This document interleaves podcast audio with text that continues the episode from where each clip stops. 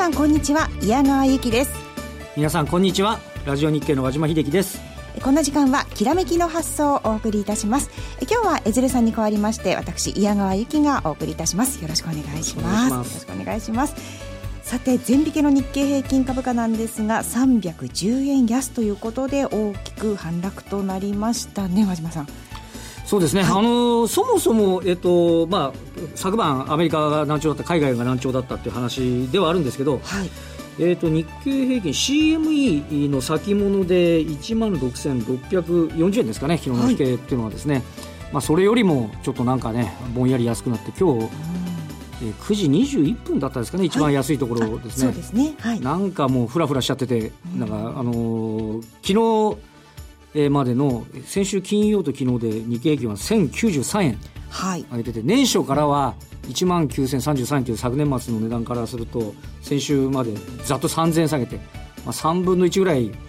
に戻して、はい、3分の1ぐらい戻して3分の1しか戻してないで、まあ、よくわかんないですけど、まあはい、ちょっとねあのその後の状況をもうこう見ていくようなねそんな今日午前中の動きだったんですよね。ね。この後和島さんには詳しく伺っていきます、はい、えー、今日のゲストですが今日は大岩川源太さんにお越しいただいております。後ほどご紹介いたします。では早速進めてまいりましょう。この後は和島さんに前場の振り返りそして今週の相場展望について伺っていきます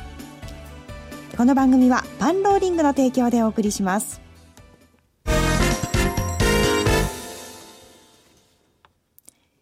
さて改めて前場の、えー、東京市場なんですけれども日経平均株価の前引けの値は310円94銭安い16,799円97銭ということになりました。先ほど和島さんからもありましたけれども、安いところが9時21分のえー、16,683円64銭です。そしてマイナス圏ながら高かったのが結局これは9時ということですね。16,839円52銭ということです。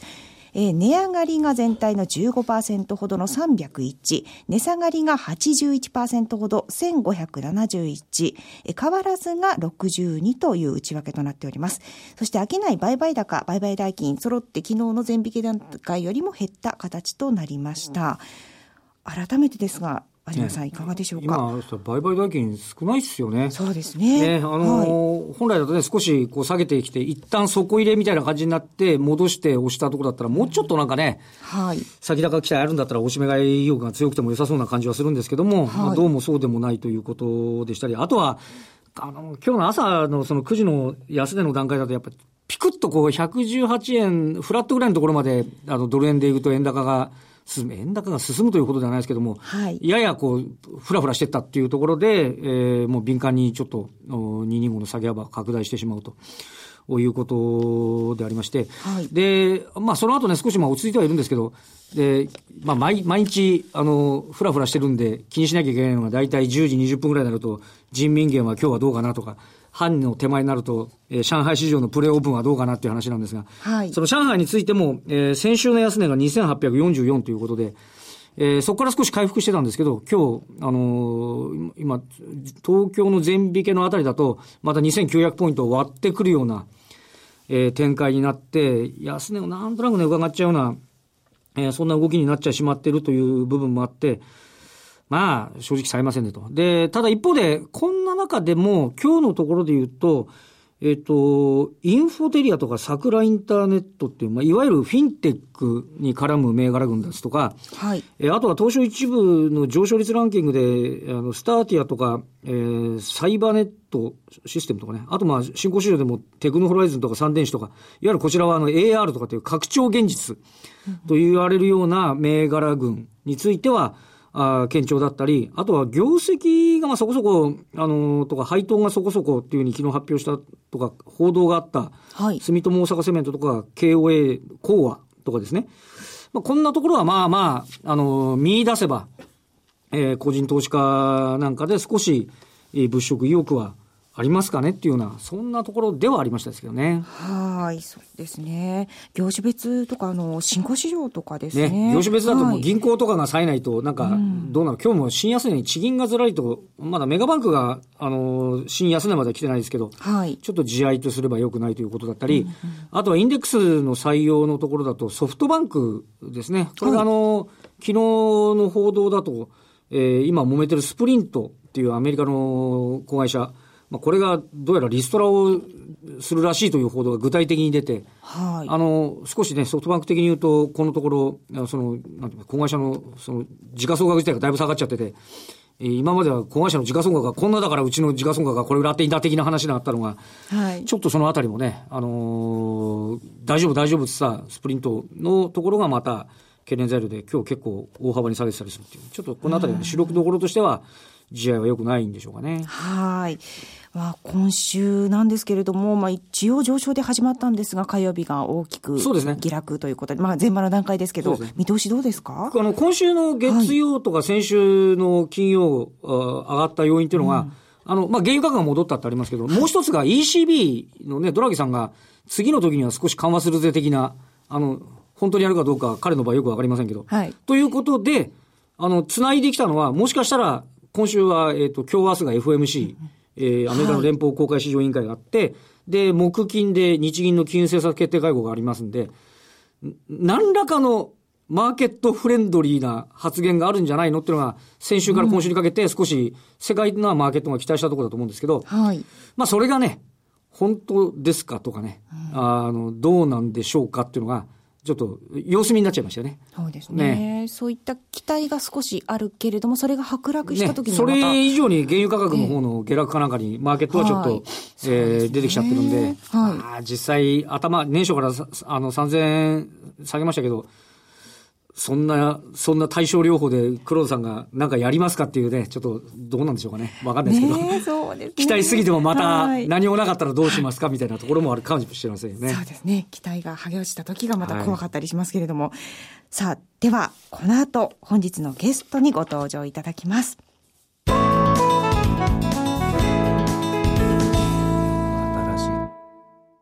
しい。いやいやいや。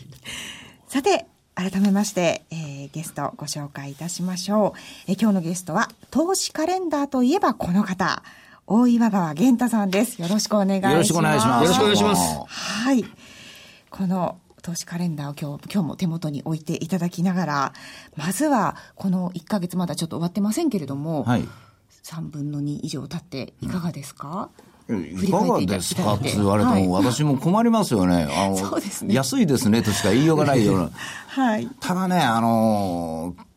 まあ、今回の戻り、先ほど、あの、和島さんの話でありましたけども、日銀だの、FOMC なので戻ってるようじゃ、これはもうだめですよね。うん、だって手の打ちようはないんですし、はい、で、リップサービスで金利上昇がね、こう、ちょっと先になるとかね、その、だからとにかく不安なのは、そのいつなるかがわからないわけでしょ、はい、で、いろんなところでリズムが非常に狂ってるんですよ。だから、リズムが狂ってるということは、もう自然発生的にトヨタは安いと思わなくちゃいけないんですよね。なるほど、なるほど。そういう中で、なんか安いから買おうとか、なんか気持ちが出てこなくちゃいけないんですけども、昨日為替があんだけ円安でも、トヨタ行かないわけなんですよ。行かないですね。行かなかったですね。で、一番買いやすいはずの銀行とかトヨタの割安が買えなくって、一番買いにくい、その、パー何百倍みたいな、この、軽力が買われるんですから、あの、頭の中がちょっと整理できてないんですよね。で、そんな中で FOMC も、まあ、金融政策もない日銀のというところですから、これね、投資カレンダー的にもう淡々とね、あの、日程でやるしかないんですよ。だからもうそれに合わせて、まあ、ポジションを増やしたり減らしたり、危険な時はやめたり、ということを考えながら、あ2月に向かって、まあ、私は話をしてるんですけどもね、はいうん、このまま持ってたってね、はい、もう拉致があかん場合があると思うんで。うんまあ、1月あとおよそ1週間と気になるのが、この2月がどうなるかですけれども。そうなんですね。はい。2月のその、まずイベントってどんな感じなんでしょう？そう、イベントっていうことはないんですけどね。はい、まあ、とりあえず一番大きいのが節分ですわな、これ。ああ、そうですね。節分でそこになるかどうかとか、そういう流れですかね。そうそう私、早く家帰れ言われてますから、ね、なるほど。え、それはなぜ、え主人が豆をまけないといけないという。はい、へちゃんと大事にされるんですね。そうそうなんですよ、はい、で、それが一番のメインなかもしれないですけどね。でも、本当はね、あの、今回の場合、外国人が売るかどうかじゃないですか。はい、そうですね。ただ、45日ルールというのは、やっぱり一番、これ、鍵になるはずなんですよ。はい。投信とかそういうファンドの解約は40、3月末にあるんで、それの45日前で、2月15日ですよね。はい。で、あとは30日ルールもある。だから、あの、昔の、まあ、アメリカの方の金融の崩壊というんで、スパーッとみんな、あの、大きな証券会社が潰れたとか言うんで、みんなが派手に言ってますが、実はあの時に2月に急落があったんですよ。だから、そういう走りになるような局面というのは、あの注意しなくちゃいけないんですね。だから、需給が難しいところを避ける売り買いをしないと、あの、確かに一つ一つのイベントとかね、こう FMC とか日銀とかあるんですが、これね、先ほど言われたように対処療法程度で根幹は治ってないんですよ。治らないんですよ。で、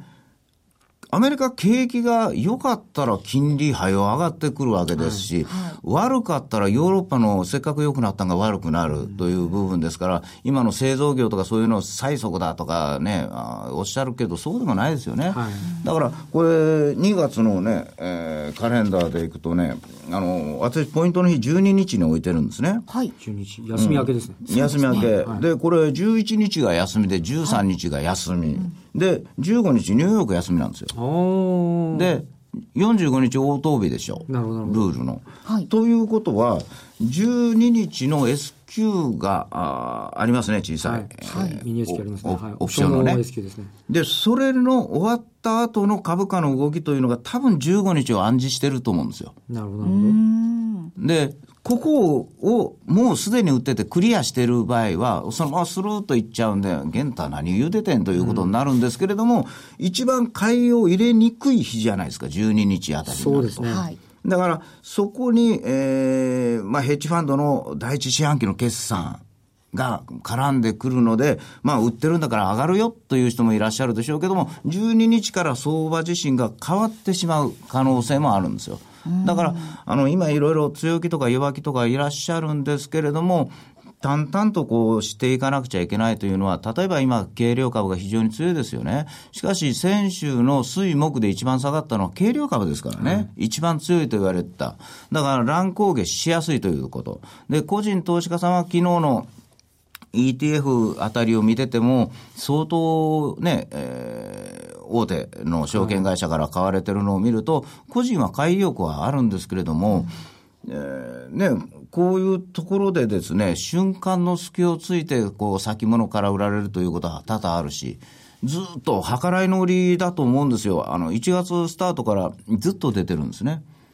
あの、計らいの売りっていうのはね、証券会社にね、大量の外国人の売りがこうあるじゃないですか。はい、で、その時にね、いちいち新日鉄3円3つ売りとかね、そんなこと言わないですから、はい、もうバスケットみたいな形で、こう、あの、計らいでもう任すから、何十万株売ってくれという注文があるんですよね。はい、それは一定時間にずっと出てる部分があるんで、それが規則通り今まだ出てるので、僕は切れてないと思うんですよ。かっこよくちょっと V ワップの売りみたいな話になっちゃうわけですよね。そうなんですよ。はい、あの V ワップの売りを理解するときにも V アップをみんなが使わなくなっちゃったんですよ。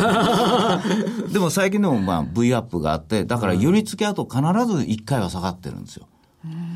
確かに見ると、あの19で、あの現物だけ見ててもあれですけど、先物まで見てると、この1月の1、2週でもう1兆7000億ぐらいのね、外国人の売りですもんね。そうなんですよね。それで下がってるって言われちゃう、もう説明がそれでついちゃう感じですよね。だから先週の木曜日みたいに、ちょっと行き過ぎたなというのがあればね、うん、こう反発はするんですけども、まあ、投資カレンダーみたいに淡々とやると、例えば、あのー、28日とかね、はい、今月の。今月。はい。で、これはどういうことかというと、あの、月替わりが27日なんですね。その時にはいろいろ思惑があるので動くんでしょうが、28日の時に朝の外資系動向で、外資系動向がデタラメだとかいう方いらっしゃいますけれども、やっぱり一つの流れにはなると思うんですよ。傾向、傾向ですよね。これ月替わりで売ってるっていうことは2月も売る気ですよということですから、なるほど27、28の外資系動向というのは大事なんですよ。特に28日の5番は気持ちも入れ替わったりとか日銀さんのことをちょっと気にしたりしますので、はい、28日の5場、ポイントの日に僕は終えてます。うん、で、月替わりということになってくるので、2月の、一まあ、一番最初の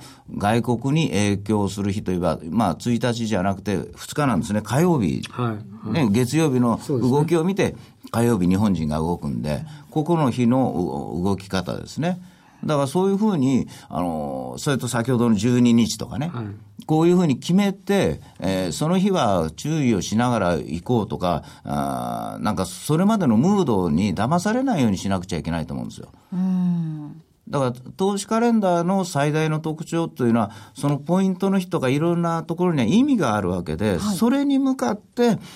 投資家さんは気持ちを高ぶらしたり、低くしたり、逆に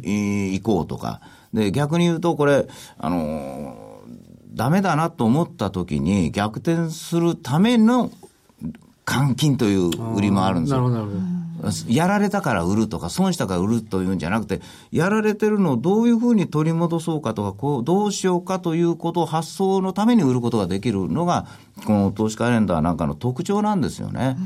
だからそういうのを、こう、ちょっとこれ、相手が、まあ、私のあんまり知らん人じゃないですか、外国人っていうのは。そうですね。ねだから、彼らの心理を考えて動くことも大事で、彼らはどちらかというと機械的ですし、機械的に日本人は、こう、外国人の注文をそのまま通してるわけですから、うん、その特徴を知りながら、で、あとは、えー、時間、一日の時間で何時に売ってる、何時から相場が変わるというのをよく見ておいて、その時間が通常の1時から変わるようになってくると、うん、計らいの売りはだんだん止まってくる、うん、でも今は2時から上がったり降りたりしてるんですよ。ということは、普通、計らいの注文が大体2時に終わって、翌日の注文で、売り注文がもうすでに来てるときは、えー、2時半ぐらいからこう売ってみるとか、売りをしておいて、こう何かしようという流れがあるんでね。うん、まあそういうのを考えながら、日々はそうするんだけど、まあ、計画性を持ってということでしょうね。うん、うん計画性。ね、はい。なんか、こう、わーってなっちゃってるところを 少しこう冷静にカレンダー見ながら、見ていくってことは重要かもしれませんね。いや、そうなんですよ。だから、た、確かに先ほどの話じゃないけど、こう、いろんな新しい言葉がどんどんどんどん出てくるじゃないですか。はい、出てくるのはやっぱりトヨタが上がらないけど、みんなが買いたい気持ちがあるんだな、イコール軽量株だなってこう、なるじゃないですか。だからそういうふうに、あの、淡々と理解していけばいいんであって、その技術を追求ししすぎても、覚えた頃にはもう相場終わってますから、最近は。だからそういうふうに、もう、あ今日は個人はこういうものを行こうとしてるんだな、そ、ねその個人が大型を買い始めるような時がいつ来るのかという、そのタイミング待ちですよね。そうですね。そのカレンダーを使って、こう、ポイントの日とかが、この毎月必ずやってくるわけで、はい。はい。そこで、こう、そこに向かって計画を立てておくそうですね。すねはい。そのためには、まあ、一ついろんな環境とか、そういうものを調べなくちゃいけないんですが、うん、今、外国人様がですね、こう、売ってくださってるんですから、それをね、バーゲンと思って買いに行くか、あのー、いやいや、向こうは、あのー、ね、キャベツが腐りそうだから投げに来てるのかという。だからそれ考えてみると、まだ片付いてないことが非常に多いですよね。ということは、まだこういう試合が続くんだから、需給のタイミングに合わせてやっていくということを、まあ、お勧めしますよね。うんですね。それには、そのカレンダーをね、お手元に置いていただいてるといいかと思うんですけど、まあ、実際にあの、お手元に置きながら今聞いてくださってる方もいらっしゃると思いますが、はい。はい。そんな方に。2月でポイントのところが書いてあって、うん、内外の経済とか、あとは訪日外国人数とか、商品市況ですか？そうですね。そういったところがちょっと注目っていうことになりますかね。はい、そうなるんでしょうね。うん、だから、とにかく前哨戦とか兆しがね、やっぱり多いんですよ。うん、つまり、これ、個別企業の決算発表がいろいろ出てきますよね。この間もキャタピラなんかが向こうではありましたけども、ね、日本でももうありますよね。はい、その数字以下によったら、3月に国内の銀行さんが換金するものが先に出るかもしれないですよね。うんで、多分今日、今日という日は、あの、安く始まってて、時間通り来てるので、はい、多分大丈夫なはずなんですよ。うん、だけど、薄商いだから、どう変わるかわからないじゃないですか。はい、こういう時は私、じーっと我慢してるんですけどね。なるほど。えー、祈るという作戦に入るんですけどね。祈る。はい。でもこれ、月の後半2月は、はい、これ、ポイントの日3つもあるんですよ。18、23、25と。それだけね、乱高下しやすいんですよ。はあ今あのこのカレンダーはあの発売しているものですが、はい、今あの結構さらっとこう言ってくださいましたけどよかったですか？大丈夫ですか、うん、見るだけじゃ意味わかんないと思う、なるほど、うん、ぜひあの実際お手元にね置いて1年間過ごしていただけるといいかなと思うんですけれども 今日はですね、えー、パンローリングからラジオ日経の視聴者の方にだけこれは本日に限り2016年スタートダッシュタイムセールをご用意しております。えー、今日のゲストであります大岩川源太さんの、えー、先ほどからお話しいただいております2016年版投資カレンダー。これは数々の過去も、あの、ポイントの日として予告してそれをこう当ててきていらっしゃるというものなんですが、ちなみに去年は8月の暴落もポイントの日としてすでに記載してあったということなんですよね。うん、まあ、あ当たる当たらないじゃなくてこれバイオリズムですから、仕方ないんですよ。もうなんかこう統計学のようなものでそうですね。それとか、感情の一番集まるところとか、だから来月の12とか18とかっていうのはいやらしいですよ、はい、一番感情的にあのどうしようと思う時期ですから。逆に強く向かうといいんですけどね。そういうバイオリズムを元に作ってるので、はい、当たる外れるじゃなくてそうなっちゃうというところはありますね。まあ、そういったあのお役立ちカレンダーなんですけれども、えー、本日の2016年スタートダッシュタイムセールスは、えー、大人気のこの大岩川さんの投資カレンダー、こちら2700円なんですけれども、こちらをご購入いただいた方に、さらに特典としてもう1枚、もう1冊プレゼントするというものでございます。1枚買うとなんと2枚2冊もらえるということですね。大丈夫でしょうか？いや、あのーはい、私もそういうタイムセールに出れるようになったんかな。もう大人気ということで、今回は1冊買うと2冊差し上げるということになっております。まあ自宅と会社で使ったり、あの、どなたかにプレゼントしたりとかしてね、有効に使っていただきたいと思います。ご応募は本日限り、えー、番組ホームページからのみが有効となっておりますので、ご応募お願いいたします。そしてもう一つ、パンローリングでは3月12日に投資戦略フェアを開催いたします。人気の年2億円稼ぐあのウルフ村田さんや、えー、株主優待で有名な桐谷さんなど、えー、総勢15名以上の人気講師が出演する予定となっています。詳細はホームページからご覧ください。さて、今日のゲストは大岩川源太さんでした。どうもありがとうございました。どうもありがとうございました。ありがとうございました。さて、そろそろ番組お別れの時間となってきましたが、えー、和島さん5番どうでしょうか？ねあのーはい、インデックスがちょっとまだふらついているっていうでまたあのこの休み時間中のね中国株なんかがどうなってるかってもね、うん、目先的にはちょっと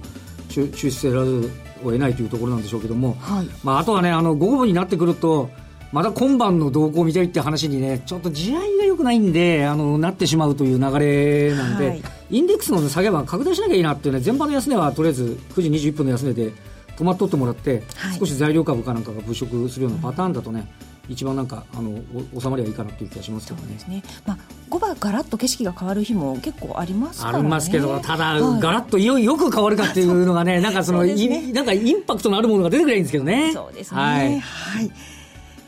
さあ来週も素敵なゲストをお招きしてお話を伺っていきます。真島さんありがとうございました。ありがとうございました、はい、今日は矢川由紀が担当しました。ではまた来週です。この番組はパンローリングの提供でお送りしました